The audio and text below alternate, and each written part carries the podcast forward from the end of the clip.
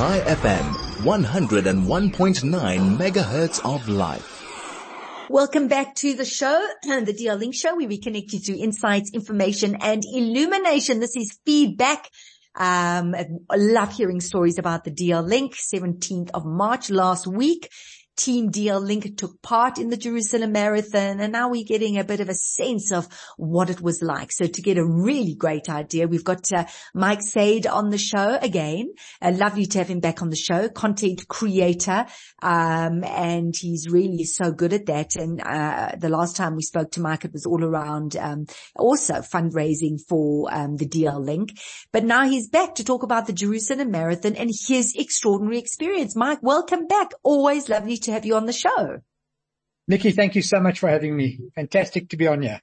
So Mike, how was it that you got involved in the Jerusalem Marathon? Well, I don't want to bore your audience too much, but I'm, I'm no runner by any means. I don't mind a bit of cycling, but running's really not my thing. So DL Link had actually been asking me to go along and I kept saying no, no, no, no, no. But what I offered to do was to help anyone who needed some help with fundraising with their social media, anything that they did. And I ended up being at DL Link the Friday before the race, the literally the week before the race. And they said to me, come on, come along, come and film the thing for us. Come and give us a, do our social media for us. And I agreed. And literally within three hours I had a ticket. And by Monday I was on a plane off to Israel unexpectedly, but absolutely wonderful. Wow, Mike. I mean, how you, how did you get it all together so quickly? I mean, I, I need to plan. I need to arrange meals for my children. I need to arrange lift schemes. I need to move dates and meetings. How did you do it so fast? Well, Nikki, you need to understand that I'm the founder of lastminute.com. Aha. There so we have I, I, can do anything at the last minute. The only thing I needed to do is I needed a new camera really quickly. So I spent actually the next day going to buy a new camera. I needed a new action camera. So that to me is most important. Took my passport out the, out the safe, literally packed at about three o'clock on Monday to fly at five o'clock and I was on my way. Um, yeah, made a few phone calls, warned a few people I wasn't going to be home and I was on my way with DL Link. Mike, how incredible. I love the lastminute.com and I'll remember that for the future. If ever I have to put something together very fast, I'll have to I'll come to you for some assistance. So Mike, um, when was the last time you were in Israel or was this your first time? Uh, about 16 or 17 years ago, I was in Israel Lost. And how amazing is Israel? I mean, the changes in Israel. Did you get a bit of a fright? Well, I must say, I didn't really notice any. I know everyone kept saying to me, you're going to see the change, you're going to see the changes.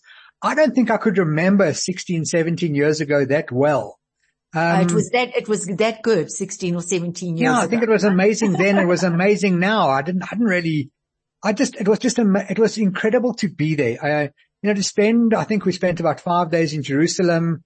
We saw things that, that honestly, it's, it's, it's hard for me to tell you what I managed to get through in five days and, and the emotional highs and, and, and when I say lows, I don't mean that I was emotionally low, but I saw things that, that, that really touched my heart.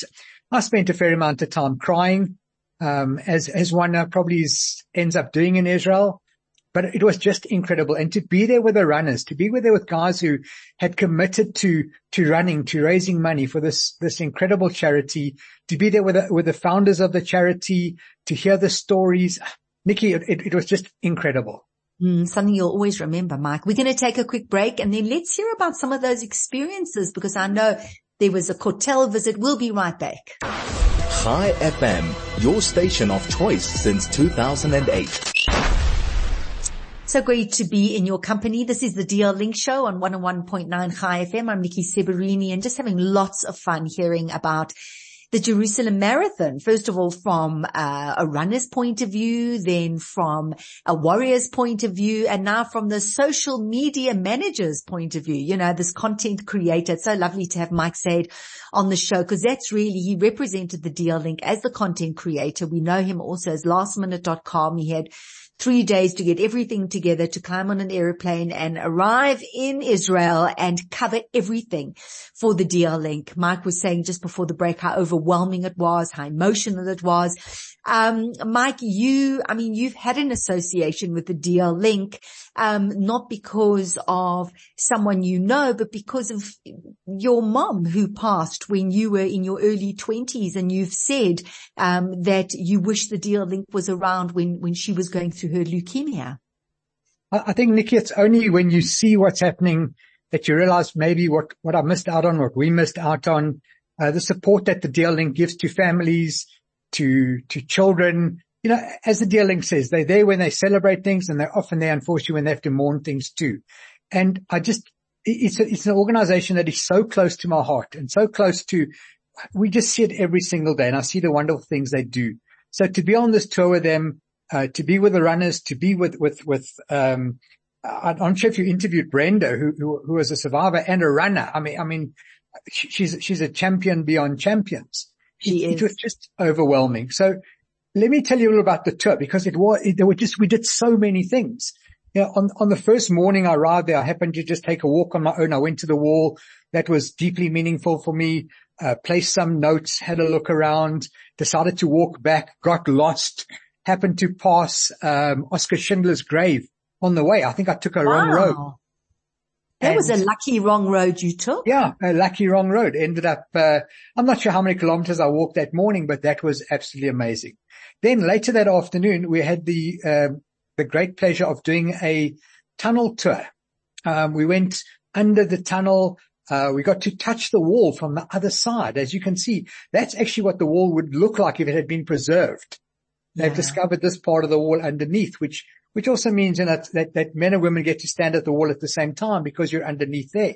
So that was just to, to, to stand there and imagine that this is, this, this is from the Bible. It, it was, it was, it was a little bit crazy for me to, to even kind of think that thing. Um, is it, is it claustrophobic under there, Mike? Did you feel claustrophobic? No, not at all. At all? No, no, no, not at all. Lots of space. It's not like, for example, um, going into, um, the, the caves in Going into the Cango caves where you have to crawl through small little crevices. Uh, this has been very well renovated. We had a tour guide talking us through which part of the wall was built by who, when the Romans were there, when this, what happened, you know, just, it, it was an incredible tour from that side. I think for me, that, that, that was probably took me up to about Wednesday. Um, we had a bit of rain on Wednesday, so some things were cancelled, but I, I would say that Thursday for me was probably one of the most emotional days that, that I've uh, been through. We, um, went to, uh, which is the, the, to Rachel's cave, um, that day. That, that was. What, what is that like, Mike? Maybe you can just tell us a bit about that. What's that like? Well, it, it, you know, the, the, whole thing was that she chose or, or, uh, chose to be buried by the side of the road. It's, it's very unassuming. It's just, it's, it's just deeply emotional to think that that the matriarch of, of Judaism, this, this is, you're standing where we believe her grave to be. No, no one's exactly sure that whether it's in a kilometer or so as they even tell you, but it, it's a, it's a very, uh, emotional thing to go and visit. It, it's moving. We came back from Rachel's tomb and then we quickly rushed off to something called Zichron Menachem. And Zichron Menachem, if I can just find a picture, maybe I can show you. Zichron Menachem is a a charity that, that does kind of what DL Link does, but in Israel, but they've been doing it for, for 20 or 30 years with lots of fundraising. I think it's really what DL Link are aiming to do this kind of thing. And this, this was, was just incredible. What this organization have been able to put together. Um, they look after literally hundreds and hundreds of families going through um, the, the, trauma of cancer. Not only did look after the patients, they look after the, the families as well. So for example, there's there's sibling counseling and marriage counseling. And when you arrive there, there's this massive music room and um, they have play areas. Uh, each for each age group has its own play area. Uh, one of the most moving things is that, is that DL Link has been collecting hair over the last year. And we took the hair to Zichron Menachem where we handed it over to them and they have a wig room. You know, it, it was quite interesting to hear them explain that when a young girl is diagnosed with cancer, the first words out of her mouth are usually, what's going to happen to my hair and how will I look? Whereas a young boy, for example, might be, uh, will I be able to play sport again? Will I be able to run again? You know, will I be able to play? So obviously, uh, cancer affects different people psychologically on different levels. So what they do in the wig room is a young girl can come in with either a picture of herself with her own hair or any style that she wants and they will literally make that style for her. They'll make her a one or two or three wigs and then they have a room where they teach them how to look after it. It was uh, literally, I was sitting there watching the video and I could just feel the tears streaming down my cheeks. They sure. take 130 children overseas every single year to give them the experience. It, it was just, and, and I could understand why DL Link wanted me to go and see this and get as much footage and speak to them and, and, and bring this, this back with me as well to share with all the people at DL Link. What DL Link could, what, what they, as you say, what they're aiming for. So Mike, do you have any idea how they are funded? I think from what I can tell is donations. Um, donations. Massive donations, pretty much like DL Link is. And, and I hope that anyone is listening right now, just pop onto the DL Link site. Just donate 18 Rand, 180 Rand, uh, 1,800. Just go make any donation. I promise you they need it. You'll feel wonderful. I, I, I can't tell you enough. Oh, Another thing we did while we were there, yes. and as I say, it was just, it was so filled with all these emotional moments, is we also uh, got a chance to listen to a talk by an organization called Brothers for Life. And this is where wounded Israeli soldiers look after other wounded Israeli soldiers. And once again, we all just stood there in awe. Um, you could see people were, were moved. They, they were, they just, these guys are doing incredible work. I think what, what struck me the most was the, the last speaker stood up and he said, you know, if you look at me, I'm, I'm physically able. There's no, nothing happened to me physically, but I suffer from PTSD. And he exp- explained how, how difficult that is because you, you, you, if you see a wounded soldier, if you see someone with a prosthetic leg or walking with a crutch, you can empathize, you can understand. But when you see someone who appears to be whole and then all of a sudden they, they fall apart, it's very difficult for him. So that was yeah. another kind of moment in a thing. And after all of that, that's, what, that's, that's what it is with mental illness, Mike. That's why Absolutely. always bring awareness because it's something you can't see. Absolutely. Sorry, please really, carry on. I didn't want to interrupt. No, no, no, no, please. So, sorry about that. Then another thing that we, we had was we had a, a musician, uh, we met a musician at, at the wall one evening and he took us for a tour around and he played us songs that are relevant to the wall as he told us the history of the wall. Kind of from 1967 onwards when, when the soldiers arrived, who was there, told us stories. That was kind of another, like, like we just stood there like in awe of, of, of he took us to what was really interesting is that he took us into a small little house of, of a lady that lives in the Kotel with her husband and her four children. It's, there are no windows. It, it, we didn't know this at the time, but it was actually his sister. So obviously had permission to take us all in there. And we all went into the house to kind of experience what it might be like to live, to actually live in the Kotel and to work, walk in the, sorry, and work in the Kotel. Sure. And then this then took us to the reason we were all there, which was actually on Friday, the race day. And, and race day was just like, like, like a whole other beast for all of us. Um, see if I can find you a picture. Race, race day, now, now there are 40,000 people arrived for the start of this race. It's kind of staggered through. There are people doing the 5k, the 10k, the 21k, the marathon. Uh, there are people walking. There are people running. There are people taking seriously. Then there is a family uh, group that goes off.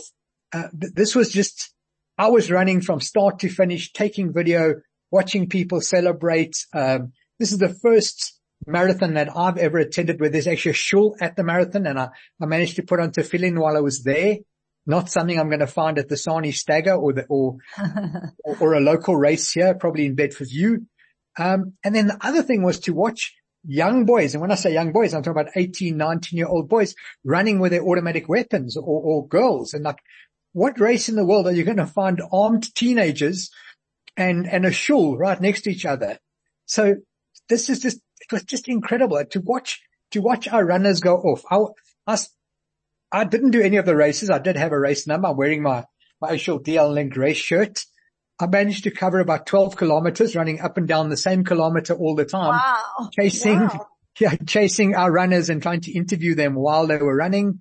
and of course other people. I, I just happened to interview um, an 80 year old, 89 year old woman who was doing her second marathon with her son. Yeah, that, that was incredible. And then probably one of the most moving things for me was that while I was at the start, the, the special needs group, I think they call it the community group went off. And this is for, for people with just any kind of disability, whether it's mental or physical, and they have a special race for them and thousands and thousands of volunteers with balloons cheering, screaming. Now, if you can imagine, I'm standing on the side of the road. I've got my 360 camera above me and I literally, I can just feel the tears rolling down my oh, eyes. Oh, amazing. This, this was probably one of, one of the most moving things for me that happened throughout the day. So we had our runners. Uh, they just did, ah, what, what, can I tell you about our runners? They, they, they were just absolutely incredible. Uh, there was great, um, there was just, there was just such a wonderful warm atmosphere. They all knew why they were running. They were, they were calling out the names of the people. They were saying to Tehillim for them. They were davening. I would just, it, it, it was just incredible. By the end of the day, everyone's kind of exhausted, but elated. I've never seen so many smiles. If you go onto the DL link where I've posted all the pictures, you'll see the smiles of the runners that I managed to capture at the end of the race. And for me, that probably sums it up more than anything else. Oh, and oh my, where, where are those pics? So because we're going to have to quickly take an ad break. Where, where can people see all of this amazing footage? Just, just pop onto Facebook and go to yeah. DL link and just search for the DL link page and everything's there, including lots of videos that I've been uploading along the way, little short videos to try and give people an idea of what it was like to be there. Amazing, amazing. Mike, thank you. Thank you. First of all, thank you for sharing these beautiful stories. I feel like we were there with you and we can't wait to go and visit the Facebook pages and, um, or page and look at all those pictures.